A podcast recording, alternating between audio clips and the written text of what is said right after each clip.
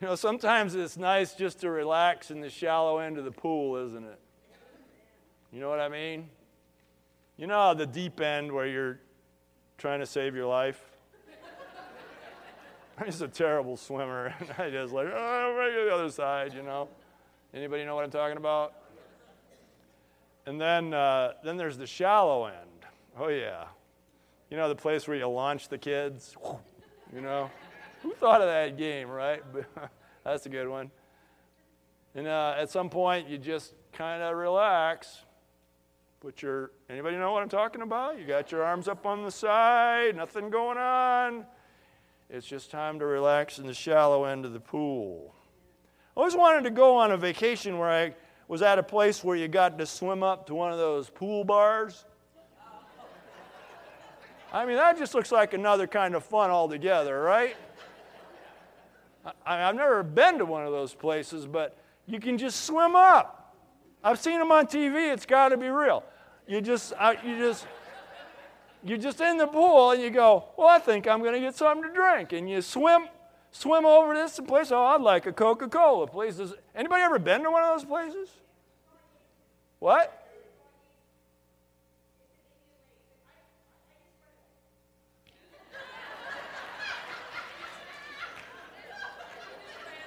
Can you take me there? Could we go together? I like this. I just can't think of anything more relaxing than relaxing in the pool with some, you know, you don't even have to get out of the water, right? Well, that's what the Summer Short series is all about. So we move into the Summer Short series of teachings on, on Sunday mornings. It's really what it's about. It's about relaxing in the shallow end of the pool. It's just taking a break and kind of relaxing and um, it's a series of messages just intended to encourage you and strengthen you in your faith that way. Uh, you guys have been working hard lately. The Through the Bible series, uh, I've enjoyed bringing them. You guys have been very responsive to them, and it, but it, it, takes some work on your part to, to bring that in and to do the work, the context stuff, and all that kind of thing that we've been doing. And I think sometimes it's important just to take a break from that. We'll stop at Daniel, we'll pick it up in whatever the next book is. I'm going to say Hosea.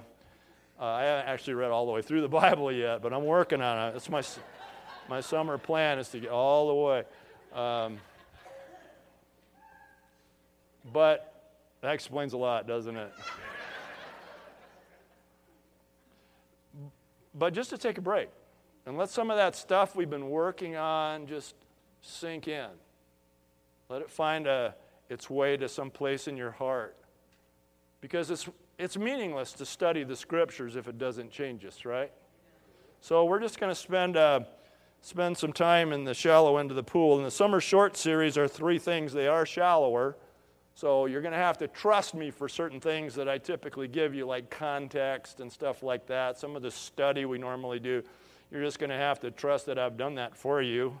Um, they're, they're shallower. They're also more practical, really focused on practical application of the scriptures and mostly in response to the questions that you've asked, as I asked you to ask me some questions, things you're thinking about. And as practical, they're really more topical in nature than they are expositional. And if those are big words for you, you don't get. Uh, expositional means like to take a, what we normally do here, take a passage from the Bible and bring it out, bring it out. But these uh, messages won't be quite like that. They'll be more topical, which means we're going to kind of be running, we're going to be working your Bibles really hard. So if you have them, get them out or turn them on or whatever you guys do, okay? Get there. Um, we're going to be working the Bibles. And then pre- prepare to cheer if you like, but they're going to be shorter. Ushers, get that, that woman out of here. Now, they're going to be shorter, so you're going to have to listen a little bit faster than normal, okay? I was going to suggest in the Summer Shorts series to that I was going to suggest you could feel free to dress more casually. but I was afraid somebody's coming in their pajamas or something. I think we better stick where we are on that for a while anyway. I, I requested uh, over the last several weeks, a couple months, you know, send me some ideas for the summer short series, some of the things that are on your mind and heart. I won't be able to get to all of them, but you've been really helpful. And uh, I'm going to start today with trying to answer the question that one of the brothers uh, sent in. And, and, and the question, as I understand it, is what are you supposed to do between the mountaintops? You know what I mean? I mean, you got mountaintop experience, mountaintop experience. What are you supposed to do in between the mountaintops? And I think that's what he meant in his email. I didn't really bother to ask him because I'm a guy and I don't ask for directions, right? I just kind of said, well, that's, that's got enough. I can go with that. So, what is it that you do between the mountaintops? I mean, we love the mountaintops at the vineyard, right? And you know what I mean by the mountaintops is those places where you're just sensing the presence of the Lord. There's a dynamic that's going on in your life. And uh, it's just really a powerful, powerful time where God is really obvious in your life, right? Let's call those the mountaintops, and you can put some other, other uh, descriptors on that as well. But um, what do you do in between? Let me ask you this question How many of you in this room are right now on a mountaintop? Look around, keep your hands up. You, and you see, and it's wonderful. God bless you. We hate you, but God bless you. Uh, but did you see how a few hands went up? Because that's life, right? We really are glad for you guys, but just remember your turn's coming. just kidding. Just think about that. We're glad for you guys, but look at, I mean, the vast majority of mountaintops are exceptional experiences. That's why we call them mountaintops. So, what are you supposed to do in between the two? Well, turn in your Bibles to Psalm 84. Psalm 84. And uh, while we're all doing that, I'd like for one of you to turn to Philippians chapter 3, because I'm going to have you read something in just a minute. But Psalm 84, pretty sure we visited this as a hot spot in the Through the Bible series when I was doing Psalms. But um, Psalm 84, verse 1, it talks about this mountaintop thing. How lovely is your dwelling place, O Lord Almighty, it says. This is one of the sons of Korah who wrote this. My soul yearns, even faints for the courts of the Lord. My heart and my flesh cry out for the living God. So you start out and it's like, I want to be on the mountaintop, right? I want to be in that space. I might something's crying out within me to have that kind of an experience with God again. And then it says uh, in verse 5, Blessed are those whose strength is in you, who have set their hearts on pilgrimage. So, pilgrimage, what is that? That's a journey, right? If you're a pilgrim, you're not home, you're on your way somewhere. And the Bible says, Blessed are those who have set their hearts on that, who understand that that's what their life is going to be. It's going to be a, a pilgrimage from one place to another. And then if you jump down to verse 7, it, it helps us. It says, They go, these pilgrims, they go from strength to strength until each before, appears before God in Zion. So they go from strength to strength, from mountaintop to mountaintop. But what is necessarily between every mountaintop? A valley. You can't, it's not even a defined other mountaintop unless there's a valley. And, and, and the Bible says that our pilgrimage is going to be from strength to strength. So, what do you do in between?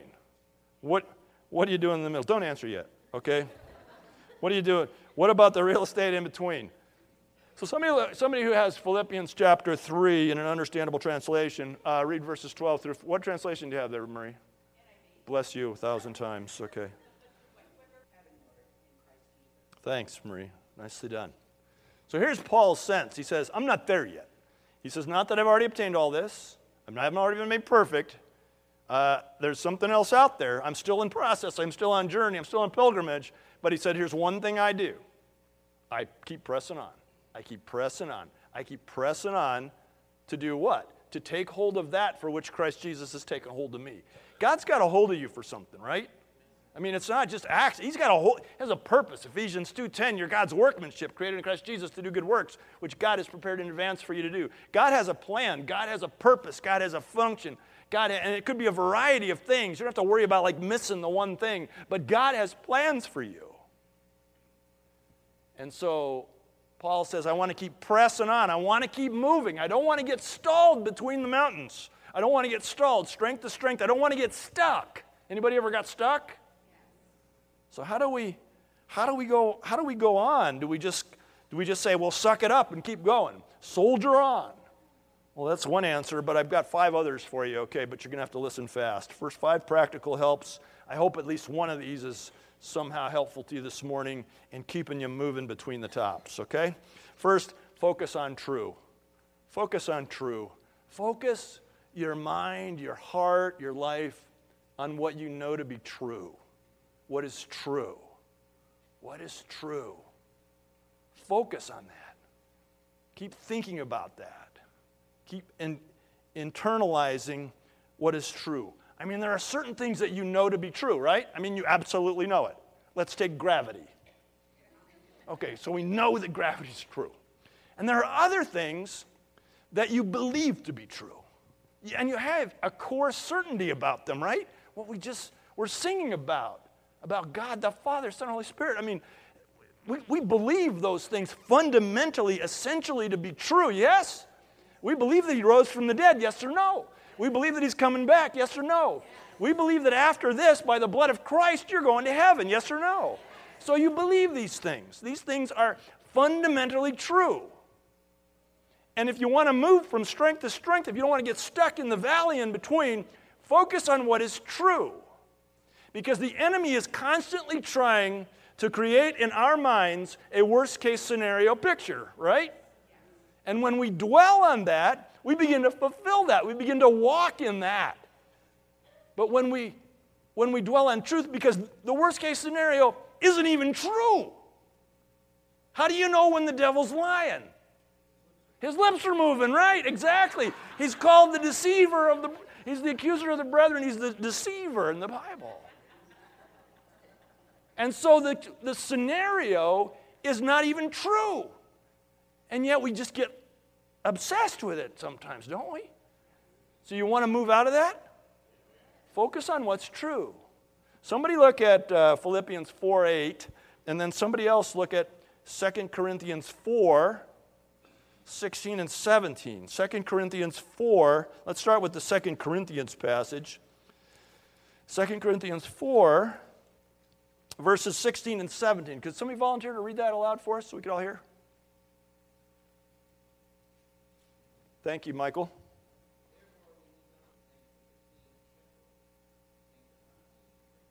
Good, thank you. So he says, here's what's happening in the valley, in the process, we're wasting away. He said, My outward circumstances, you know, he had a tough life, right? My outward circumstances are this. But he said, I'm choosing to focus not on what is seen, but what is unseen. Because I know that what God is producing in me by what is true far outweighs, he says, the troubles that I'm facing. This is what moves us toward the next peak. Philippians chapter 4, verse 8. Who has that for us? Harry, go ahead. Beautiful. Think about, put this in your mind. Whatever is, what, how's that list start? Whatever is, whatever is true. So you focus on true. What does that do? Does that just psych us up and get us through the moment? Here's what I think focus, er, focusing on true does. I think it, it, it shows us a way to live in the moment from principle rather than practice, the, the circumstances. It focuses us on the principal thing that's going on in spite of our circumstances. You know what I mean by that? So it's like there are certain abiding principles that are true. They're absolutely true. And when we're kind of in the mess and kind of when we're stuck, when we focus not on some make believe pie in the sky thing, but on what the Bible says is true, well, then we can, we can begin to live according to our principles rather than just responding to the mess around us. You know what I'm talking about? So I want you to think about even some of the great historical figures. I mean, think about some of the people in the Bible, right? Some of the people in the Bible. I mean, last week we looked at Daniel, and his life was tough, and he was misunderstood, all of these things. But what happened was he lived according to principle. Shadrach, Meshach, and Abednego, we, looked, we look at them and it's like they said, Yeah, you can throw us into the furnace if you want. But guess what? You're about to be surprised because they were living according to principle. And if you look at great historical figures through the ages, if you think about Dietrich Bonhoeffer, if you think about Corrie ten Boom, if you think about Martin Luther King Jr., if you think about these people who, who lived by principle, by principle, because they focused on what was true. So that's my encouragement to you. The second thing you can do if you're in between the tops is to release your faith. Release it. I mean, actively release your faith. Because when you, when you realize you're in between the tops, when it dawns on you, oh crap, I'm not on the mountaintop anymore. Crapeth, sorry for the Baptists. Use the King James Version.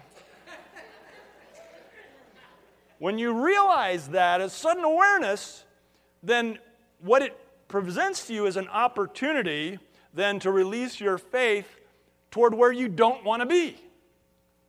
Because the Bible says in Hebrews 11 that faith is the evidence of something. What is it? Things hoped for and the substance of things not seen. So you can't see it, but you can hope for it. And that's what faith is, is its creation of that. Okay? Hebrews 11:6 says that without faith it's impossible to please God, for whoever comes to him must believe that he exists and that he's a rewarder of those who diligently seek him. So what it does is it when you release your faith, when you're in between the tops, it propels you in the knowledge that, that God is going to meet you, that you're going to be there again. And it's a release, a release of your faith. Somebody look up Luke chapter 9. Luke, Gospel of Luke, chapter 9. I want to show you something here that Jesus did with his disciples. I think is uh, relevant to what we're talking about. Luke chapter 9, verses 1 and 2. Anybody care to read that for us? Harry, you already read. You're done. Yeah, uh, Lynn. Uh, just 1 and 2.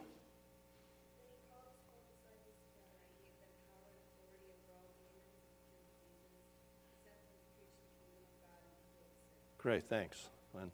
He said, Look, Jesus brought his disciples, and it said he gave them something. What did he give them? Power, and he gave them authority. So this is something he gave to them. And then they had a choice, didn't they? And their choice was to stand there with it or to go and release that. Release that. And that's what they did. And he sent them out to preach the kingdom, to heal the sick. He told them. And so when you're in the valley, listen, when you're in between peaks and you're not feeling like entering into the kind of the kingdom stuff around here, like praying for the sick or that kind of thing, that's the most important time to do it, is when you're in between spaces. That's the most important time. I mean, there have been tons of you we've trained to be part of our prayer team, but sometimes you just don't feel like being a part of that. That's the best time to come because you know it doesn't depend on you. You're not going to work it up and help this person who comes to you. Okay, I'm wondering. I said I'd be shorter. Uh, release your faith. Number three, live out your discipleship. Live it out. You're between tops, then live it out as a disciple. So the Bible records Jesus is telling his disciples to, he said, to go into all the world and make what? Make what? Church members? Vineyardites, Bible thumpers. He said disciples. Make disciples. Just make disciples of all nations. Make, make disciples. And so the whole plan of God is to turn us into disciples. And so our model here in this space is that we have a very strong commitment to helping you develop a foundation of discipleship. Well, it's not just so you can check off that you've been through all four classes of our disciple, all four set series of our discipleship training series, but it's to give you a foundation so that you can actually do the stuff, so that you actually practice the spiritual disciplines like prayer. I don't feel like praying. Best time to do it. Worship. I don't feel like worshiping. Best time to do it. Like meditation. Like sharing your faith. Just bearing witness to what you've seen God do. I don't feel like it. Best time to do it. I promise you this you're going to be a more effective evangelist when you're in the valley than when you're on the mountaintop. Why is that? Because you're going to have a stronger connection with regular people instead of these other religious fanatics who are on the mountaintop with you. I mean, think about it. When do you not reach people? It's when you're all jazzed up about Jesus and the people are going like, "Oh, he's on one of those days today." Okay? But what if you just said, My life sucks right now, but you know who's bearing me through it? You know who's bearing me through it is Jesus. That that hasn't shaken my faith. Think of the people you can share your honest testimony with rather than the made up one, okay? So live out your discipleship. Uh, Luke chapter 9, while you're going there, oh, we're already there. Uh, live out your discipleship also means serving God, serving Him. Between, that's the best time to serve God is between the peaks. It's just follow the stirring. God has put a stirring in your heart. I wonder if I could do that. Uh, so, Luke chapter 9, verses 3 through 6. Somebody other than Harry, who will read that? Somebody? Uh, Tra- okay, uh, sorry, Brenda's up. We'll get you next, Tracy. Okay, go ahead, Brenda. Yeah, please. Beautiful. So, so they just went. They just did it. They went from village to village. It was like strength to strength. This is the life of a follower of Jesus Christ, is to just keep moving in the direction of his compelling. And so he told them to do it. They did it, and, and they, they, they were effective in what they did. See, Jesus warned them some days are going to be better than others. You're going to go to some places and they're going to be, oh, yeah, you're here. And then you're going to go to other places and they're going to, oh, my.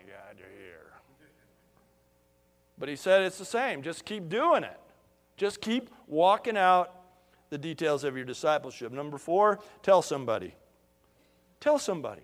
Just tell somebody you're in between the peaks. Tell somebody you're in the valley. Tell somebody you're stuck. Because there's nothing like going it alone to make it worse, right? And there's nothing like living in isolation to make us easy prey for the enemy, right?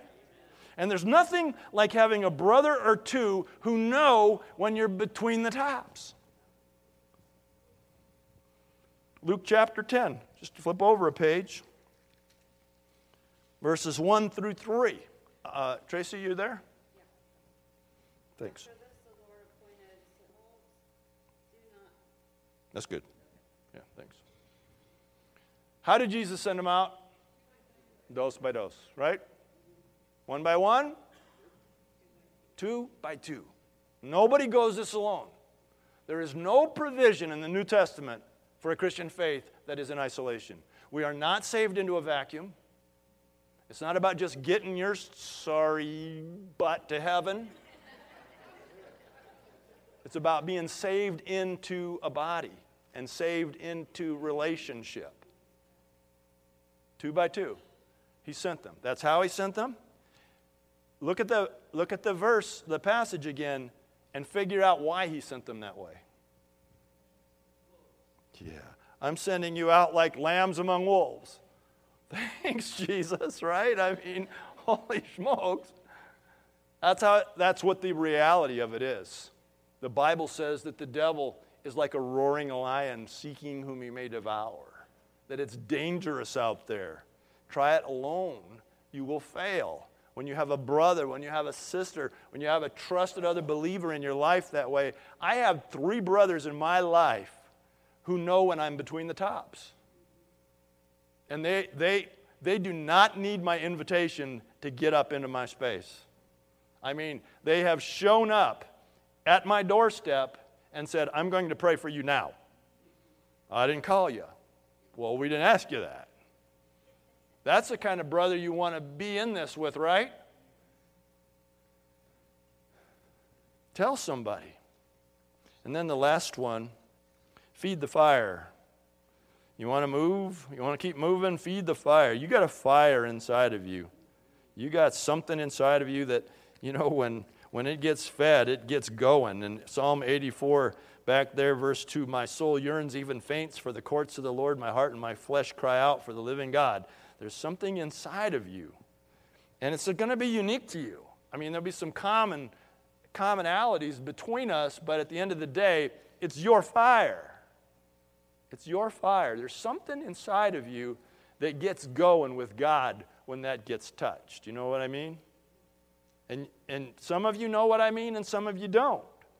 Some of you say, oh, yeah, I know. You know, maybe it's worship, maybe it's studying the word, maybe it's serving Him, maybe it's feeding the homeless, maybe it's, maybe it's uh, you know, connecting with others in, in, in prayer, maybe, may, may, maybe it's, it's uh, just being way out there on a limb, you know. But there's something in your life that's available to you that feeds the fire. Every single one of us. And so we need to recognize that and feed it. Man, just stoke the fire. Stoke the fire. What is it that drew you in the beginning? You know, Jesus, Jesus said to, to the church in Revelation, He said, You've forsaken your first love. He said, Remember your first love. What is it that got you going in the beginning? You know, we're kind of going through a tough time as a church right now. It's tough on all of us. It really is. And you know what I'm doing? I'm just going back to the beginning. I'm just going back to the beginning. I'm just praying. I'm worshiping God. I'm listening for His voice. Just back to the beginning. There's something that feeds your fire. That's irrespective of any circumstances, pleasant or unpleasant, that may be going on around you. There's something that's still there. That's what you want to feed. That's the fire that you want to feed. Some of you are saying, I don't, I don't know what that is. Well, if you pursue God and say, What's my fire? He'll reveal it to you, but I got to warn you. Buckle up. You pray that prayer, buckle up, because He changes the price tags on everything. That's about all I got to say about that. You can move. You, can, you don't have to be stuck. There's a journey for you, and there's a place to start. There's a place to start that journey, and sometimes restart that journey if you get stuck. Sometimes we get stuck. How do we, how do we restart? We go back to the place where we started it, which is the cross of Jesus Christ. It's what Jesus Christ did for us on the cross that got us into this, right? So it's the thing that revives it. Because in reality, when we get stuck, we're taking on a lot of stuff, either things thrown on us or things we, by our own bad decisions, have heaped upon ourselves. But at the end of the day, it's the same thing. They got to go, right? And we need the help of God. We need the blood of Jesus Christ, the cross of Jesus Christ to get us started again. Anybody read Exodus yet? Anybody get that far? You should be there. Come on. It's the second book. You know when they left Egypt? They were in bondage. They were not living in the fulfillment as the people of God. They were in bondage. And they started a journey, didn't they? A journey that led to Grove City Vineyard, basically, if you do the history. They started a journey. Remember what the last plague was that was visited on Egypt? Murmur, murmur. You sound like Israelites. Speak it up. yeah, the death of the firstborn, exactly. The death of the firstborn. You remember the appointment of that horrible plague was that the angel of death was going to just roam about that space in Egypt, and the firstborn in every household was going to die unless. Unless what? Unless the blood, you got it, unless the blood of the lamb was washed where? Over the doorpost. So they take the blood of the sacrificial lamb, they put it over the doorpost. And this in the kingdom realm, in the heavenlies, was this was a mark to this angel of death. They're covered. They're covered. Do not visit that house. They are covered. Right? This is the beginning of their journey. It was the last plague. That happened, and Pharaoh said, Leave. Go. Their journey started under the blood of the Lamb. Fast forward to Jesus, who is the perfect fulfillment of the sacrificial lamb of the Mosaic law. He's the perfect fulfillment that his blood, shed not many times, but once for all, continues to speak for the people of God. This blood of the cross, this blood that was shed on the cross, this is where our journey begins under the blood. It's the same thing in a new way. The journey starts under the blood of Jesus Christ. If you are here today and you have not yet come to the place of understanding the love of the Father through the sacrifice of His Son Jesus Christ, then today is your day. You can come under the blood of the cross. And if you're here today and you know all about that and you're stuck, you're just stuck and you don't know how to get moving forward, your journey starts at exactly the same place. It starts at the foot of the cross, under the blood. It's a refreshing of a salvation that you already have. You're not saved again, you're not resaved. When Jesus Christ saves you, He saves you for all eternity. But there are times when we get stuck and we just need to go back to the place that it all began, which is under the blood of Jesus Christ. I've got the cross situated here behind me rather conspicuously this morning, and I think it's compelling to some of you. I think that there are some of you in here today who have a stirring just because of this cross. And you see it, and there's something kind of stirring inside of you and saying, I got to do something. Maybe you want to become a Christian. Maybe you want to be born again today, and for the first time ever in all of eternity, place yourself under the covering of the blood of Jesus Christ. That's great. That's great. And maybe you're here and you are a believer, but you're stuck. And you just need the blood of Jesus Christ to lubricate and set you free. Well, if you're compelled by that, if you're stirred by that, and the image of this cross, I'm going to ask you to do something. I want to ask you to come. You can do whatever you like when you get here. You can come up, you can sit, you can kneel, you can stand, whatever's on your heart to do. I'm not going to try to control you. This is your time with God, but there's something stirring inside of you. Just come. This is your time with the Lord. Your prayer is obvious. Let the blood of Jesus Christ be applied to your life. Just call out to Him from your heart. You don't need a pastor, you don't need a priest. Jesus Christ is your shepherd, Jesus Christ is your priest. He stands as the perfect mediation between man and God. You don't need anybody else. Just pray your heart out.